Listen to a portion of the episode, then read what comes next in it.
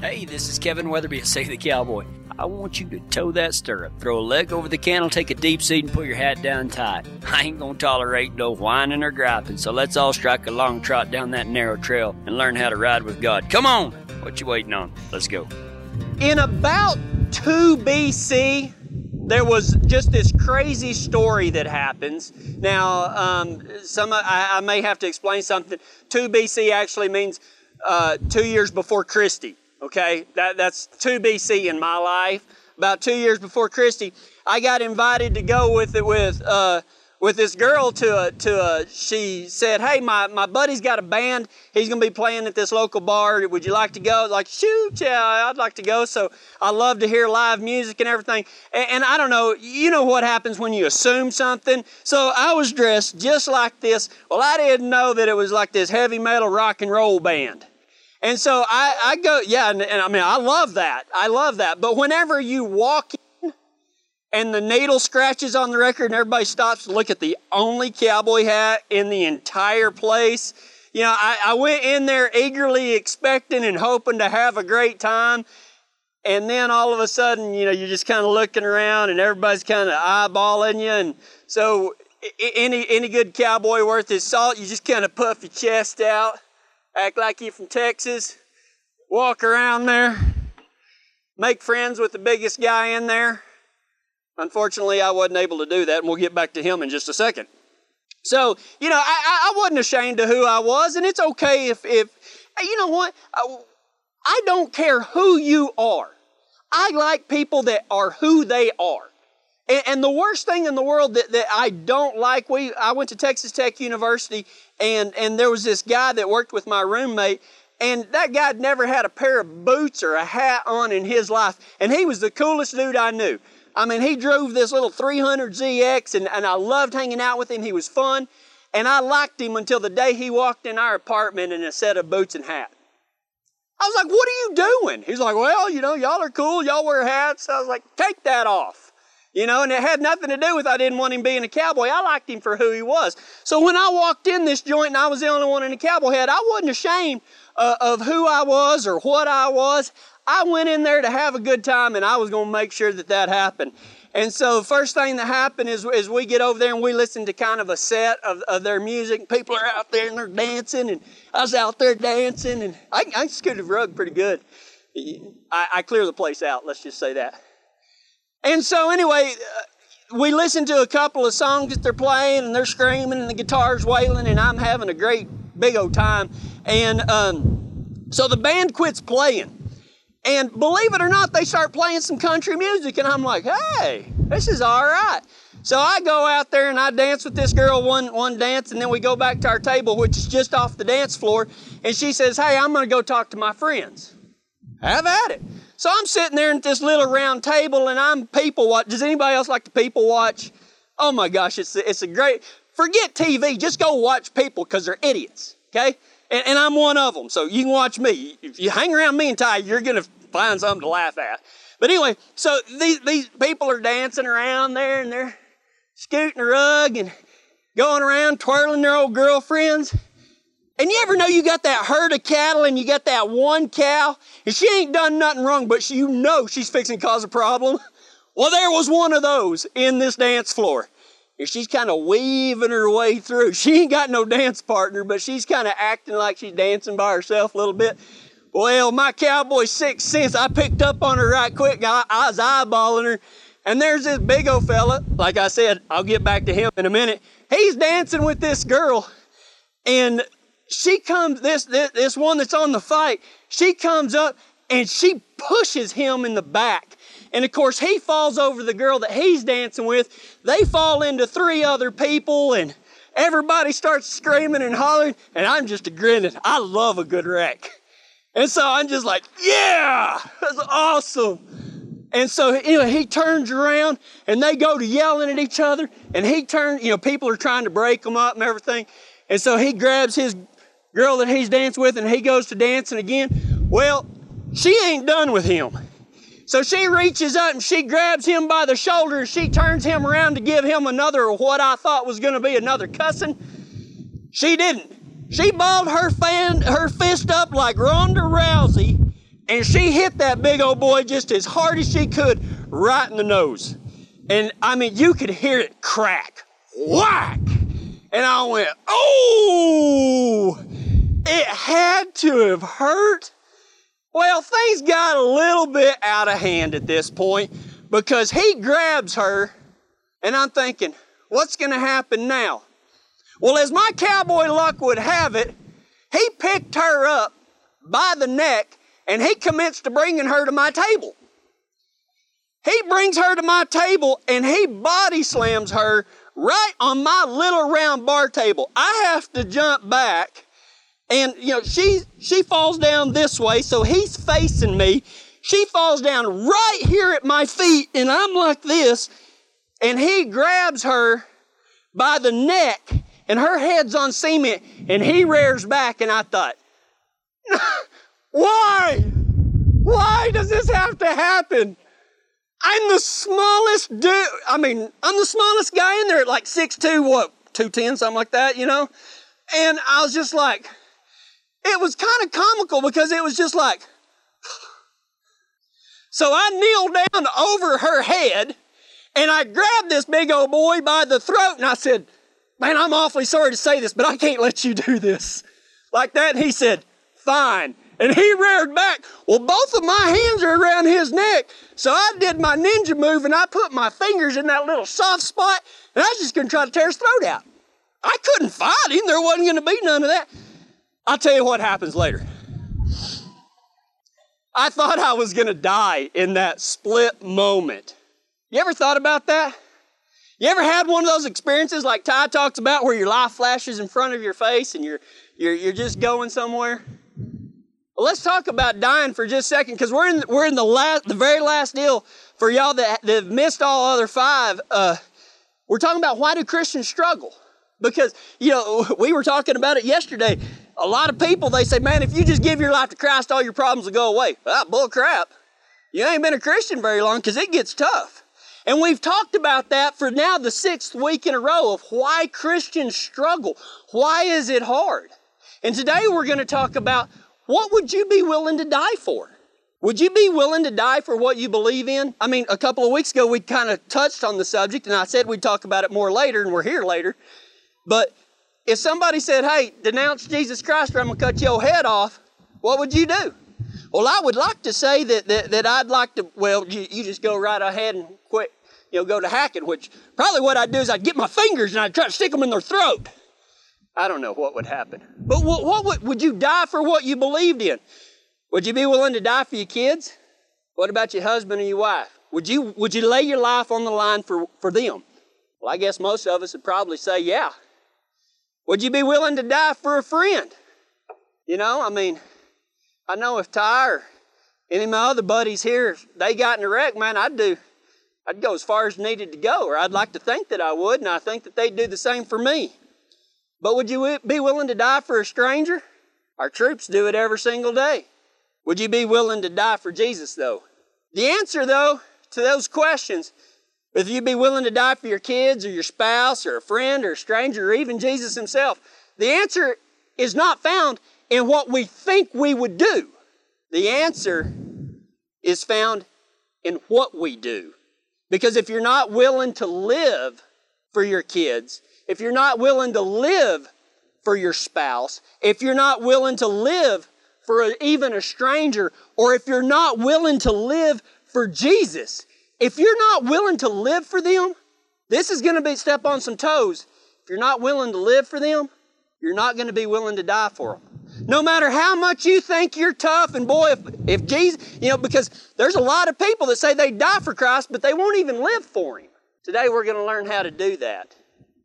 To live a life worth dying for, it's about four things I think that we have to do. Now, this is not an inclusive list. This isn't, you know, the master plan. It's just an idea to get us going. I mean, it's not going to solve all your problems, but it will get you on the right track to where you need to be. To live a life worth dying for, the first thing you got to do is you got to be eagerly expectant. Now, if you think about that, eagerly expectant, isn't that what faith is? Faith is eagerly accepting or expecting to believe in the promises of God. Now, if you don't know what the promises of God are, I'm gonna, I'm gonna give you just a, a real short list. That, that good book, what we call the Bible, God's Word, man, that thing is full of God's promises. And I encourage you, you know, a lot of people say, well, why should I read my Bible? Well, if you don't read the Bible, then you're not gonna know what God's promises are. And if you don't know what God's promises are, how are you gonna believe in them? So here's a few of God's promises that we can eagerly expect Him to fulfill, because He's never made a promise that He won't keep. Do you know He promised to take care of you? He promised to take care of every one of His kids that believe in Him, but yet we spend so much of our time, we spend so much of our energy trying to take care of ourselves. Well, you know what He does? He says, well, you can take care of yourself or I'll take care of you. Pick. That's one of God's promises. He promised to take care of you. He promised to, to uh, keep you. He said, you know what? There is nothing you can do. Once you become one of my kids and you start truly riding for me and walking with me and, and becoming one of my kiddos, there ain't nothing you can do that'll make me run you off. Now, you can run off on your own, but that God will never leave us nor forsake us. It's, it's one of His promises. God also said that He'd provide for us. He said that He would protect us. Probably the greatest promise of all is He promises that He loves you, no matter what, no matter what. We have to have faith if we are going to live a life that is worth dying for. In other words, if we say, I, I would die for this, well, that, that's pretty good, cowboy. That sounds real good. Are you willing to live for it, though? If we want to live a life that's worth dying for, we got to have faith. We got to eagerly expect that God is going to keep the promises that He makes. We got to eagerly expect that God answers your prayers. How many times do we do that? We go through there and we're like, God, if you will just do this. Boy, we put limits on God all the time. Like He's not able to do something bigger and badder than we ever thought possible. But we have to have faith that He's going to do that. Now, that's why I told you to turn to James if you got your good books, because in James chapter one, in six through eight, now I'm going to read from the Simplified Cowboy Version. If you don't know what the Simplified Cowboy Version is, all it is, is it's my interpretation, put in cowboy language, of, of what the Bible says. It's not a real Bible. I, I hope that God blesses it, but I don't claim to be inspired by God or, you know, anything like that. I just try to take the Word of God and put it in just a little bit easier to understand words. Now, here's what James one, six through eight says in the Simplified Cowboy Version. You got to truly believe that He's going to give you what you ask for. If you're a doubter, you ain't no more solid than a feed sack blown away by the wind. The boss ain't gonna give you a, give a saddle to a fella that can't decide if he wants to walk or ride. Them double-minded folks ain't no more stable than a one-legged eating table. You gotta believe that when you ask for it, man, and, and you when you ask, God's gonna give it because He promised to. Now, you gotta understand that if you go to asking for something that's gonna take you away from Him, He ain't gonna give it to you no matter how much you ask.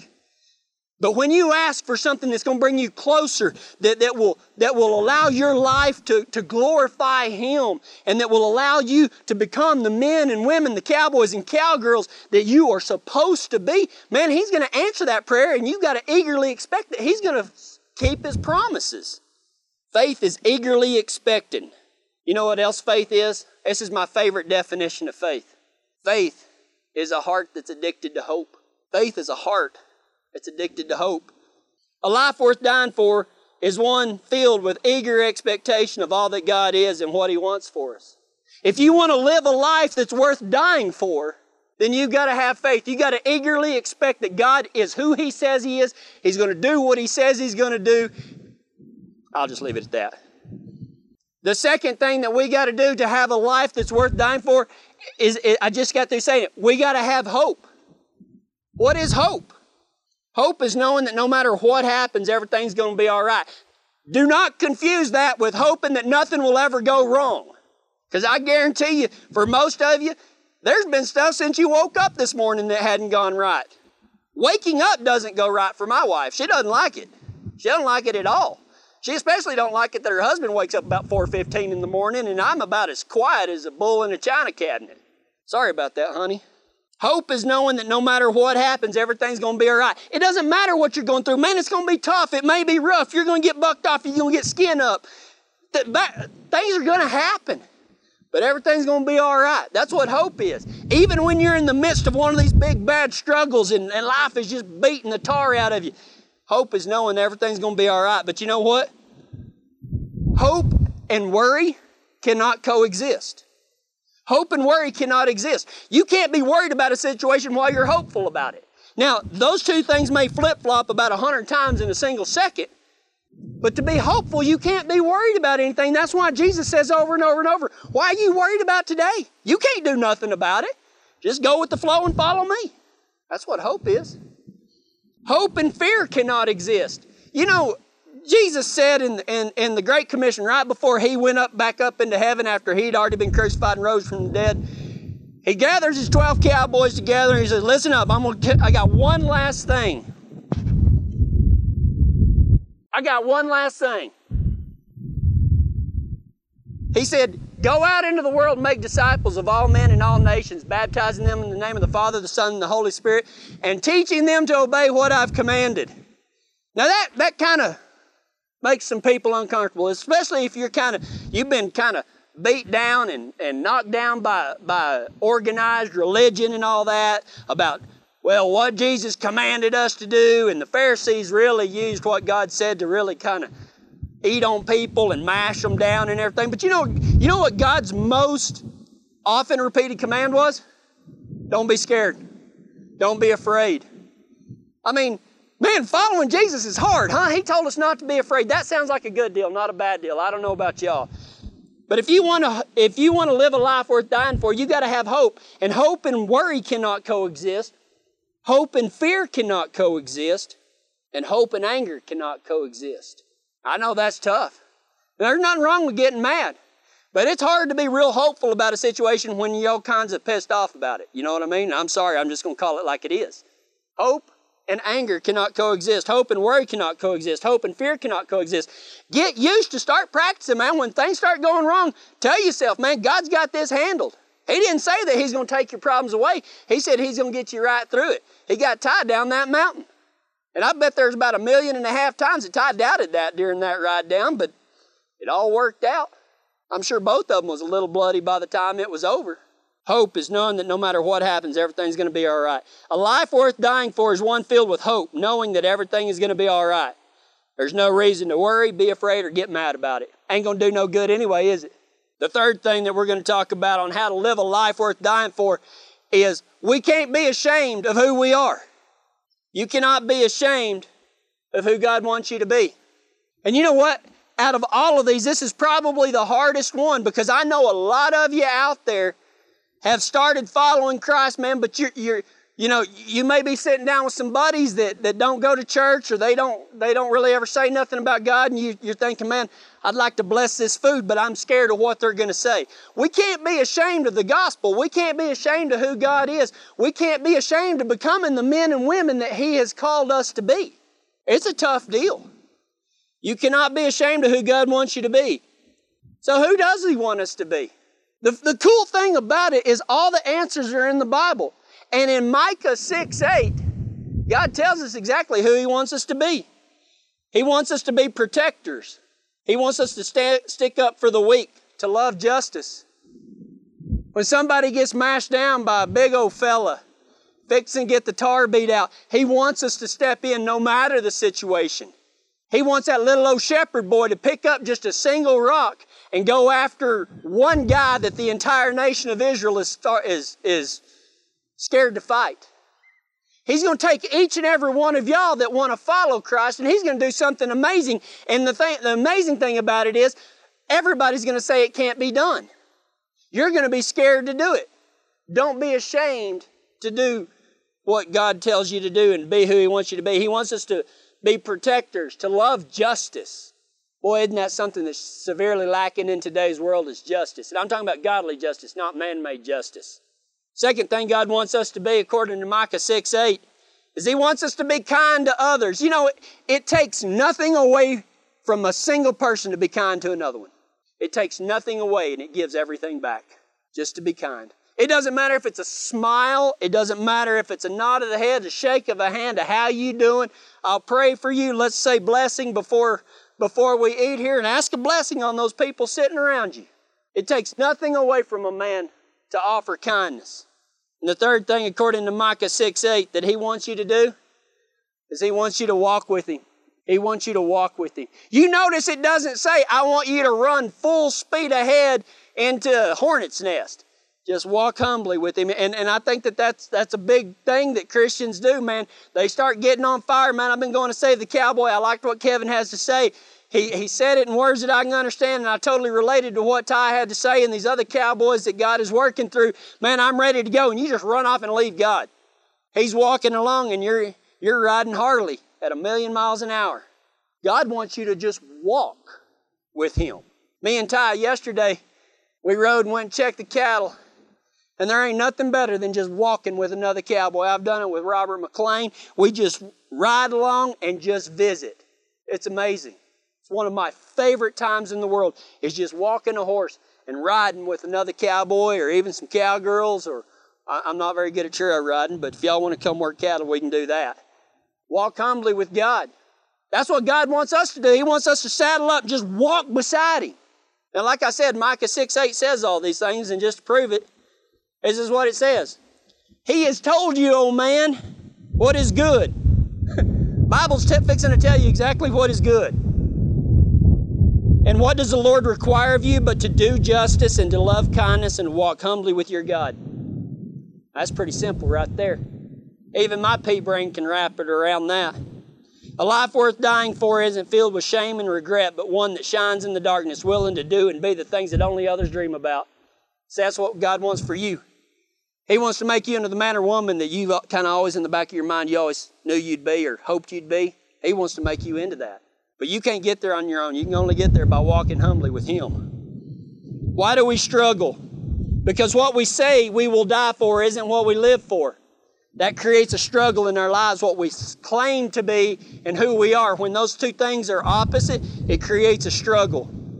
You won't die for something that you won't live for. I knelt down over that lady's face, trying to protect her, scared to death. And I had my fingers in his throat, and I told him, I said, I'm sorry, but I can't let you do that. He said, that's fine. And he reared back, and I had planned my ninja move that whenever he punched at me, I was going to duck my head and let him hit my hat. Well, that never happened. Because about the time he reared back, about five or six other fellas, we got gang tackled like an N F L football game. Wow, we get tackled, and, and they're not trying to hurt us or anything. They're just trying to break it up. Well, I come up out of the pile like a squealing pig, and, and, and it's not hard to find me in this place. I'm the only guy in there with a black cowboy hat on, but they grab this guy up, and it's his buddies, not bouncers. They grab him up. He still want, he, he forgot all about the girl. He wants to fight the cowboy now.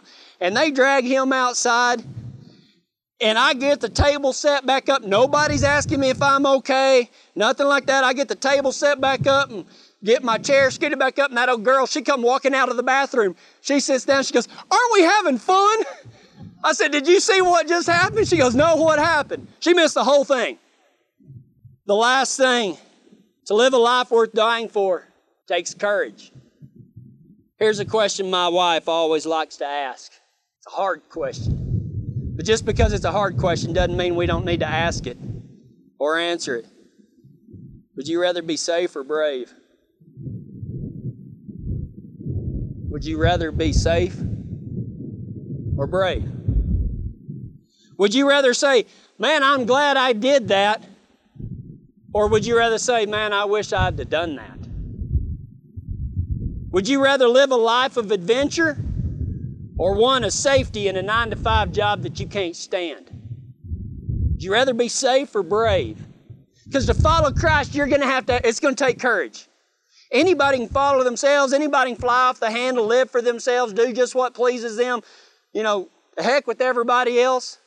But in order to follow Christ, in order to walk with him, it's going to take some courage. Would you rather be safe or brave? Would you rather die standing with your head up high? Would you, le- would you rather live with your tail tucked between your legs? That's what the world does. The world will make you tuck your tail.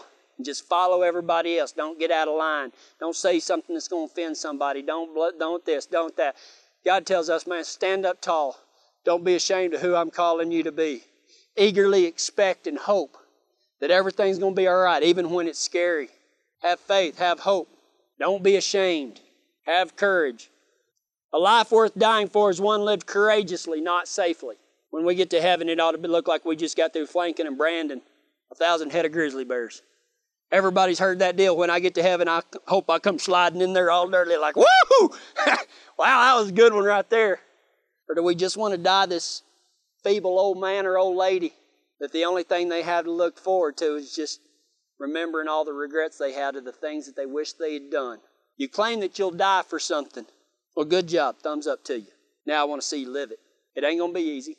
And when you go through those hard times, you can come talk to me. You can come talk to Ty. You can come talk to my wife. She's the smartest person I know. Don't tell her I said that. We'll be here for you.